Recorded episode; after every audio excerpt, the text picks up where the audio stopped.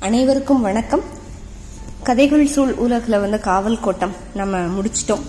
இப்போ வந்து அதோட ஆசிரியர் குறிப்பு இதை வந்து நான் சொல்கிற மாதிரி சொல்லாமல் உங்களுக்காக அப்படியே வாசிக்கிறேன். அப்பதான் அதோட தன்மை வந்து ரொம்ப அழகாக இருக்கும் அப்படின்னு நான் நினைக்கிறேன். ஆசிரியர் குறிப்பு.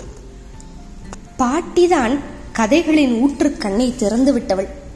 அவள் சொன்ன கதைகளை பொழுதெல்லாம் கேட்டு திரிந்த பால்யம்தான் வாழ்வில் மகிழ்ச்சியான பருவம் என்று தோன்றுகிறது. அதை உன்னதமாக்குவதற்காகவே நினைவு மறைந்தும் மறையாத ஒரு அபூர்வ பெருவெளியில் வைத்து அழகு பார்க்கிறது காலம். இப்போது யோசித்து பார்க்கிறேன். அவை வெறும் கதைகள் அல்ல. கதையும் வரலாறும் கிளை பிரியா முதுமொழியில் சொல்லப்பட்டவை. அம்மொழியில் முளைத்து என் போக்கில் வளர முயன்ற ஆசைதான் இது. கள்ள நாட்டின் வேர்கள் எல்லாம் பாளையப்பட்டுகளின் வரலாற்றோடு பின்னி பிணைந்தே இம்மண்ணில் இறங்கியுள்ளன. மாடுகளை வணங்கி மேய்த்து திரிந்த கூட்டமும் அணைந்து அடக்கி வீர விளையாட்டாக்கிய கூட்டமும் பண்பாட்டில் எதிர் எதிர் முனைகளில் நின்றாலும் ஒரே நிலத்தில் வாழ நேர்ந்த போது முரண்களை சமன் செய்தே வந்திருக்கின்றன. ஜல்லிக்கட்டு தமிழரின் பண்பாட்டு கூறாக பாரம்பரியமாக இன்றும் தொடர்கிறது. இடையில் வந்த தொட்டி கொடுப்பு தொடர்வாரற்று தொடர்வாரற்று காலத்தில் தொலைந்து போனது. பாளையப்பட்டுகள் முழுவதும் நான் அலைந்து திரிந்த பொழுது மனதில் எஞ்சியது அவலத்தின் பெருஞ்சித்திரம் மட்டுமே. தூசி படிந்து துருவேறிய போர் வாளை சாமி அறைக்குள் இருந்து தூக்கி வந்து உங்களுக்காகத்தான் வெளியில் எடுத்து காட்டுறோம் என சொல்லி கொடுத்தவர்களின் கண்களில் பெருமிதத்தின் ஒளி அணைந்திருந்தது. பாளைய வீடுகளின் உள் இடுக்குகளில் ஓலை கூரைக்குள் ஒடுங்கி கிடக்கும் ஜக்கம்மாள் பாளையத்தின் கோட்டை வாசலில் உள்ள மசூதியில் தொழுகை நடத்தும் முஸ்லிம்கள் அதே தெருவில் கவரடப்பு என்னும் சுண்ணத்து சடங்கை செய்யும் கள்ளர்கள். என காலம் எத்தனையோ பெரு வெள்ளத்துடன் இந்த தெருவை ஓடி கடந்து சென்று விட்டது உருண்டோடிய கூழாங்கற்களில் படிந்துள்ள கதைகள் ஓராயிரம். லாடக்கட்டைகளுக்கு இடையில் சிந்துக்கள் வரிவோடி கிடந்த வீட்டின் அலமாரியில் கட்டுக்கட்டாய் இருந்த பேப்பர்களை எல்லாம் அள்ளி போட்டு தேடினோம். பள்ளிக்கூடத்துக்கு பிள்ளைகளை அனுப்பாத கள்ளநாட்டு அப்பன்களை போலீஸ் ஸ்டேஷன் படுக்கையில் வைக்கச் சொல்லி உபாத்தியாயினி இன்ஸ்பெக்டருக்கு எழுதிய ரிப்போர்ட் ஒன்று கிடைத்தது.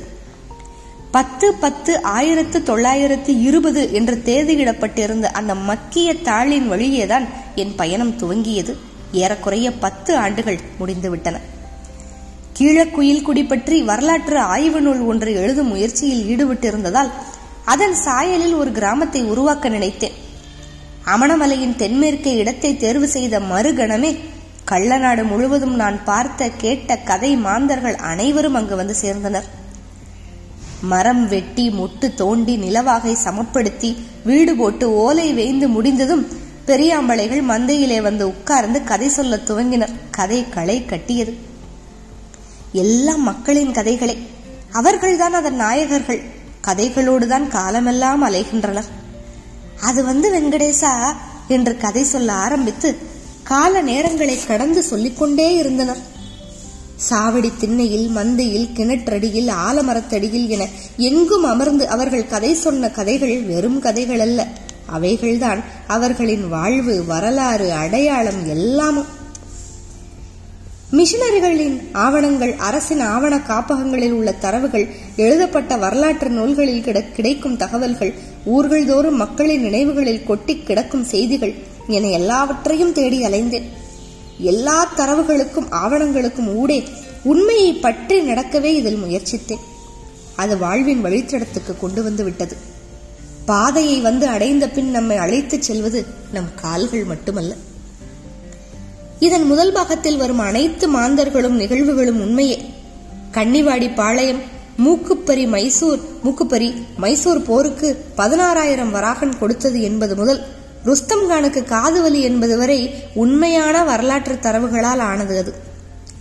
சந்திரஹாசமும் சாளுவு கட்டாரியும் உண்மையே எனினும் நிகழ்ச்சிகளை பின்னிச் செல்லும் சரடாக அவை பயணிக்கும் பாதையை மட்டுமே புனைவாக உருவாக்கியுள்ளேன் முகம்மதிய தெலுங்கு கதாபாத்திரங்கள் அன்றைய காலத்தின் குரலாக பேசுகின்றன என்பதை வாசகர்கள் புரிந்து கொள்வது கடினமல்ல என்று நம்புகிறேன்.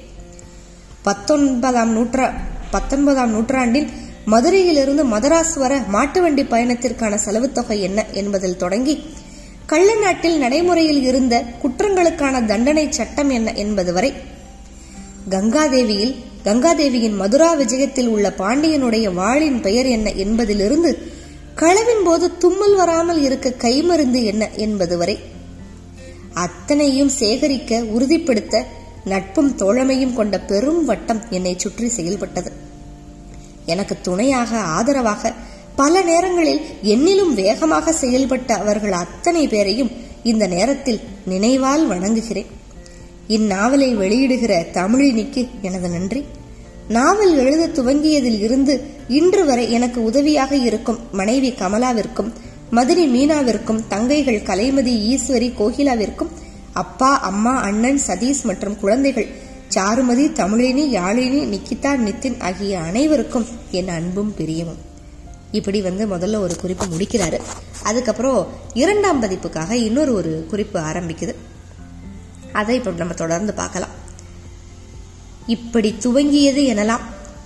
என ஏதாவது ஒரு புள்ளியை சொல்லிவிடலாம் என்று நினைத்தால் எதுவும் நினைவில் சரியாக பொருந்த மறுக்கிறது.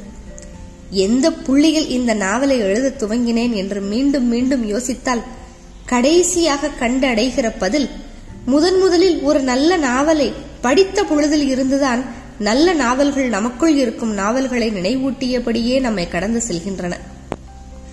கடந்து செல்லும் நாவல்களை நாம் கடக்க முடியாது என்பது எதிர்ப்படும் வாழ்வுக்கு முகம் கொடுக்கிற பொழுதெல்லாம் நமக்கு தோன்றுகிறது. எழுத வேண்டிய நாவல்களையும் எழுத முடியாமல் போன நாவல்களையும் தான் நாம் வாழ்ந்து கொண்டிருக்கிறோம்.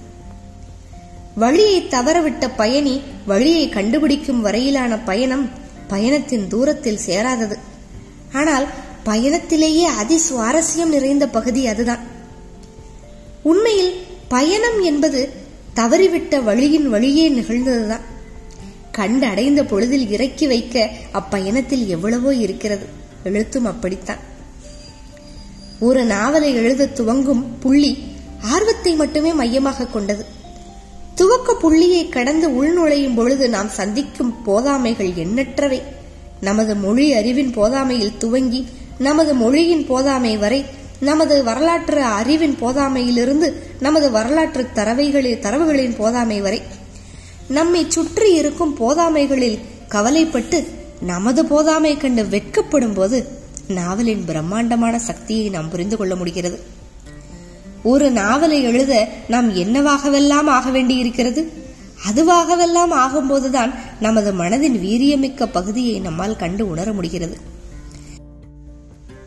எழுதப் போகும் வெள்ளை தாள் முழுவதும் நூறு இளங்குஞ்சுகள் வாய் திறந்து காத்து கிடக்க கொடுத்து மாள முடியாது தவிக்கும் தாய்ப்பறவையாக நாம் நம்மை உணர்வோம். எல்லாம் நம் குஞ்சுகளாயிற்றே கத்த விட்டு காத்திருக்க முடியாதே. இளங்குஞ்சுகளுக்கு இருக்கும் பசி அளவிட முடியாதது.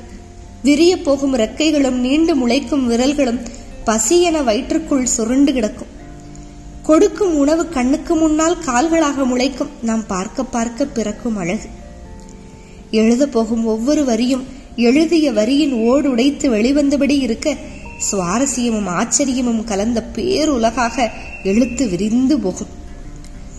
சுமார் பத்து ஆண்டுகள் இப்படித்தான் காவல் கோட்டத்தின் பெரும் பரப்பில் என் உலகு விரிந்து கிடந்தது. சாளுவ கட்டாரியையும் சந்திரகாசத்தையும் தோளில் தூக்கி போட்டபடியே நடந்த நாட்கள்.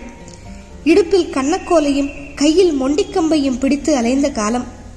என்னவாக வாழ்கிறோம் என்பது புகைமூட்டமாக மட்டுமே நினைவு இருக்க மனம் பிறழ்ந்து பித்தாகி திரிந்ததாக நினைவு. பத்து வருடம் நிகழ்ந்த கனவு கலைந்த பொழுது நிகழ்கால முகத்தில் அரைகிறது கனவிருந்த இடத்தில் வெறுமையை பயங்கரமாக உணர முடிகிறது. வேறு ஒன்றை நாமோ நம்மை வேறு ஒன்றோ கவ்வித் திரியாமல் உயிர் வாழ முடியாது. மடையை அடைத்த பின்னும் நீர் கசிந்து கொண்டே இருப்பதைப் போல களவை பற்றியும் காவலை பற்றியும் எத்தனையோ தகவல்கள் வந்தபடியே இருந்தன.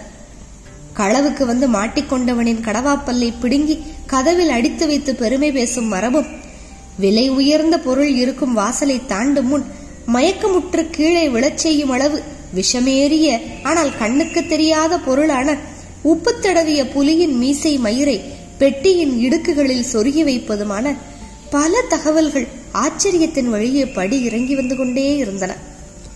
எழுத தவறியதை உணர்த்துவதாகத்தான் ஒவ்வொரு நாளும் கழிந்தது. இப்பொழுதும் இந்நாவலை பற்றி எழுதாமல் நாவலுக்கு முன்னுரை எழுத வேண்டும் என்பதுதான் என் எண்ணம். காவல் கோட்டம் உருவான கதை பெரிது. அதில் எழுதப்பட்ட வரலாறு இதுவரை எழுதப்படாத வரலாறு. அவற்றை பற்றியெல்லாம் எழுத எவ்வளவோ இருக்கிறது. ஆனால் அவை எல்லாம் நாவலை பற்றியதாகத்தான் மீண்டும் மாறும். எனது நாவலை பற்றி நானே எழுதுவது பலகீனத்திலிருந்து தோன்றும் எண்ணமே. அதை செய்ய நான் தயாராக இல்லை. மானுடவியல் ஆய்வுக்கு பெரும் பொருளும் உதவியும் கிடைக்கும் காலம் வரும்பொழுது உலகில் தொன் முதுமக்கள் யாரும் இருக்க மாட்டார்கள். எட்கர் தர்ஸ்டன் தனது வாழ்க்கை முழுவதும் செலவிட்டு உருவாக்கிய வார்த்தை இது. நான் எனது நாவலுக்கான ஆய்வினை துவக்கிய பொழுது பதிவு செய்து கொள்ள என்னிடம் ரெக்கார்டு எதுவும் இல்லை. சுமார் நான்கு ஆண்டுகள் அப்படித்தான் கழிந்தது. வீட்டிற்கு வந்து நினைவில் உள்ளதை குறித்தால் போதும். அது கூட தேவையில்லை. எழுதும் பொழுது எழுத்துக்கு தேவையானதை நினைவுக்குள் இருந்து அதுவே எடுத்துக்கொள்ளும். பின் ஏன் குறித்து வைக்க வேண்டும் என்ற விதவிதமான நியாயங்கள் கை நிறைய இருந்தன. இன்று தேவையில்லை என்று தோன்றுவது நாளை அதி முக்கியமானதாக தோன்றுகிறது. இன்று முக்கியம் என்று தோன்றுவது நாளை மறுநாள் மடத்தனம் என்று தோன்றுகிறது. இதுதான் இயங்கிக் கொண்டிருக்கும் வாழ்விலிருந்து நாம் கற்றுக்கொள்வது. அப்படியென்றால் எழுதி வைக்காமல் குறிப்பு எடுக்காமல் நான் உதாசீனப்படுத்தியவற்றை நினைத்தால் எனது இழப்பின் பாரம் தாங்க முடியாததாக இருக்கிறது. குற்ற பழங்குடியினர் சட்டம் பற்றிய நினைவுகள் வலிகள் கதைகளை ஊர் ஊராக கேட்டு தெரிந்தேன். நான் சந்திக்க நினைத்து சந்தித்த பல மனிதர்கள் வயோதிகத்தின் காரணமாக சில வாரங்களுக்கு முன்பும் பின்புமாக இறந்தபடியே இருந்தார்கள். இரண்டாவது முறையாக அவரிடம் பேட்டி எடுக்கப் போகும்பொழுது வெள்ளையடிக்கப்பட்ட வீட்டுச் சுவரோ அல்லது பிரிக்கப்படாமல் இருக்கும் வாசலில் மேய்ந்த கொட்டகையோ தூரத்திலிருந்தே செய்தியை சொல்லும். போகும் வழி நடுக மரணம் சக பயணியாக உடன் வந்து கொண்டே இருந்தது. ஒரு வாரம் முன்னால் வந்திருக்க கூடாதா? இதுவெல்லாம் தெரிஞ்ச மனுஷன் இப்பதான் செத்தாரு. என்று குரல் கேட்காத கிராமமே இல்லை எனலாம். நெற்றுகள் எல்லாம் உதிர்ந்த வெறும் மார்கள் மட்டும் நீட்டிக் கிடக்கும் வயல்காட்டில் ஒன்று இரண்டு நெற்றாவது கிடைக்காதா என்று பொழுதெல்லாம் அலைந்து மேலெல்லாம் கிழிவிட்டு திரும்பி திரும்பியவன் நான். அது பரவாயில்லை என்று தோன்றுகிறது. இப்பொழுது தேடினால் அந்த வயல்காட்டை கண்டு அடையவே காலம் பல ஆகும். தொலைக்காட்சியின் அலைவரிசைகள் கிராமத்து சாவடிகளை தனது கட்டுக்குள் கொண்டு வந்து பத்து ஆண்டுகளுக்கு மேலாகிறது. தாயக்கட்டங்களைப் போல் சாவடி பட்டியக்கல்லின் மேலே விரிந்து கிடந்த கதைகள் இப்போது தூண்களின் இடுக்குகளுக்குள் ஒளிய ஆரம்பித்திருக்கின்றன. அவ்வளவு சீக்கிரம் மறைந்து விடாதவைதான். ஆனால் எளிதில் கண்டடைய முடியாத இடத்தை நோக்கி போய்க் கொண்டிருக்கின்றன. தொன்மங்களின் வாயிலாகவும் வழிபாடுகளின் வாயிலாகவும் குலக்கதைகளின் வாயிலாகவும் மக்கள் தங்கள் கதைகளை வரலாறுகளை மடித்து மடித்து வைத்திருக்கின்றனர். நரம்பு சுருண்ட வெற்றிலையில் வைத்து மடித்து எனது பாட்டி கொடுத்ததை கடைவாயில் வைத்து நறுச்சென்று மென்ற பொழுது ஊறி பரவிய சாறு இன்று வரை பெருகி பெருகியபடியேதான் இருக்கிறது. ஒற்றை பாட்டியின் கை மடிப்பிலிருந்தே ஓராயிரம் கதைகள் என்றால் ஊரெல்லாம் நாடெல்லாம் கதைகளின் பெரு வெளியாய் நம் நிலம் கிடைக்கிறது. பாட்டி களத்து மேட்டில் நீட்டி உட்கார்ந்து தண்ணி பாய்ச்ச வராம எங்கடா போன? என்று கத்தியபடியே இருக்கிறாள். நமக்குத்தான் வெட்டிச்சோலிகள் வண்டி வண்டியாய் கிடக்கிறதே. மனம் ஆசையின் பொருட்டும் அகங்காரத்தின் பொருட்டும் வீழும் போதெல்லாம் அன்பினாலும் கருணையினாலும் அதை எழுச்செய்யும் சக்தி சிலருக்கு வாய்த்திருக்கிறது. அவர்களை நண்பர்களாக வாய்க்கப் பெறுவதே பேரு நண்பர்கள் தா உதயச்சந்திரன் சுந்தரராஜன் தீபா சிவராமன் சுஜாதா புவனேஸ்வரன் அகஸ்டின் மேரி ஆகியோருக்கு நன்றி சொல்வது பொருத்தமன்று வே. சுந்தரம் மணிமாறன் வெண்ணிலா ஆகியோருக்கு என் வணக்கங்கள். மருத்துவர் சிவராமன் திருப்பூர் சந்தானம் வெங்கட் மூவருக்கும் தா. மு. ஏசா தோழர்கள் அனைவருக்கும் என் நன்றிகள். என் குடும்பத்தார் அனைவருக்கும் என் அன்பும் பிரியமும். எங்கள் குடும்பத்தின் புதிய வரவு அபிஷேகிற்கு என் முத்தங்கள். சு. வெங்கடேசன் சனவரி இருபத்தி நான்கு ரெண்டாயிரத்தி பத்து. இதோட இந்த முழு புத்தகம் வந்து நம்மளுக்கு முடியுது. ஆறு நூற்றாண்டு கால மதுரையோட வரலாறு அதாவது ஆயிரத்தி முன்னூற்றி பத்துலேருந்து ஆயிரத்தி தொள்ளாயிரத்து பத்து வரைக்கும் அந்த வரலாறை பின்னணியாக கொண்ட நாவல் இது. தமிழினி பதிப்பகத்தார் பின்னால் ஒரு குறிப்பு மாதிரி நம்மளுக்கு கொடுத்துருக்காங்க. அரசியல் சமூகவியல் இனவரவியல் கண்ணோட்டங்களோட அந்த வரலாற்றோட திருப்பு முனைகளை தீவிரமான தருணங்களை திரும்பி பார்க்குது இந்த நாவல். நம்ம இது வரைக்கும் படிக்காத ஒன்று வாசகனோட கற்பனைக்கு இடம் விட்டு தாண்டி போறதாகவே இந்த நாவலோட பெரும் பகுதி இருக்கு. தமிழ் புனைக்கதையோட கலாபூர்வமான வெற்றிகள்ல இது மற்றும் ஒரு சாதனை அப்படின்னு சொல்லியிருக்காங்க. இரண்டாயிரத்தி பதினொன்னுக்கான சாகித்ய அகாதமி விருது பெற்ற இந்த நாவல். இந்த காவல் கோட்டம் இந்த கதையை நீங்க முழுசா கதைகள் சூழ் உலகம் மூலமா கேட்டிருந்தீங்க அப்படின்னா இந்த கதையை பத்தின உங்க கருத்துகள் எல்லாத்தையும் எனக்கு எழுதி அனுப்புங்க. நான் கதை சொல்றதுல எனக்கான ஃபீட்பேக்குமே எனக்கு அனுப்புங்க. நான் காத்துக்கிட்டே இருப்பேன். இன்னொரு கதையில கொஞ்ச நாள்ல நம்ம சந்திக்கலாம். அதுவரையிலையும் மிக்க நன்றி. வணக்கம்.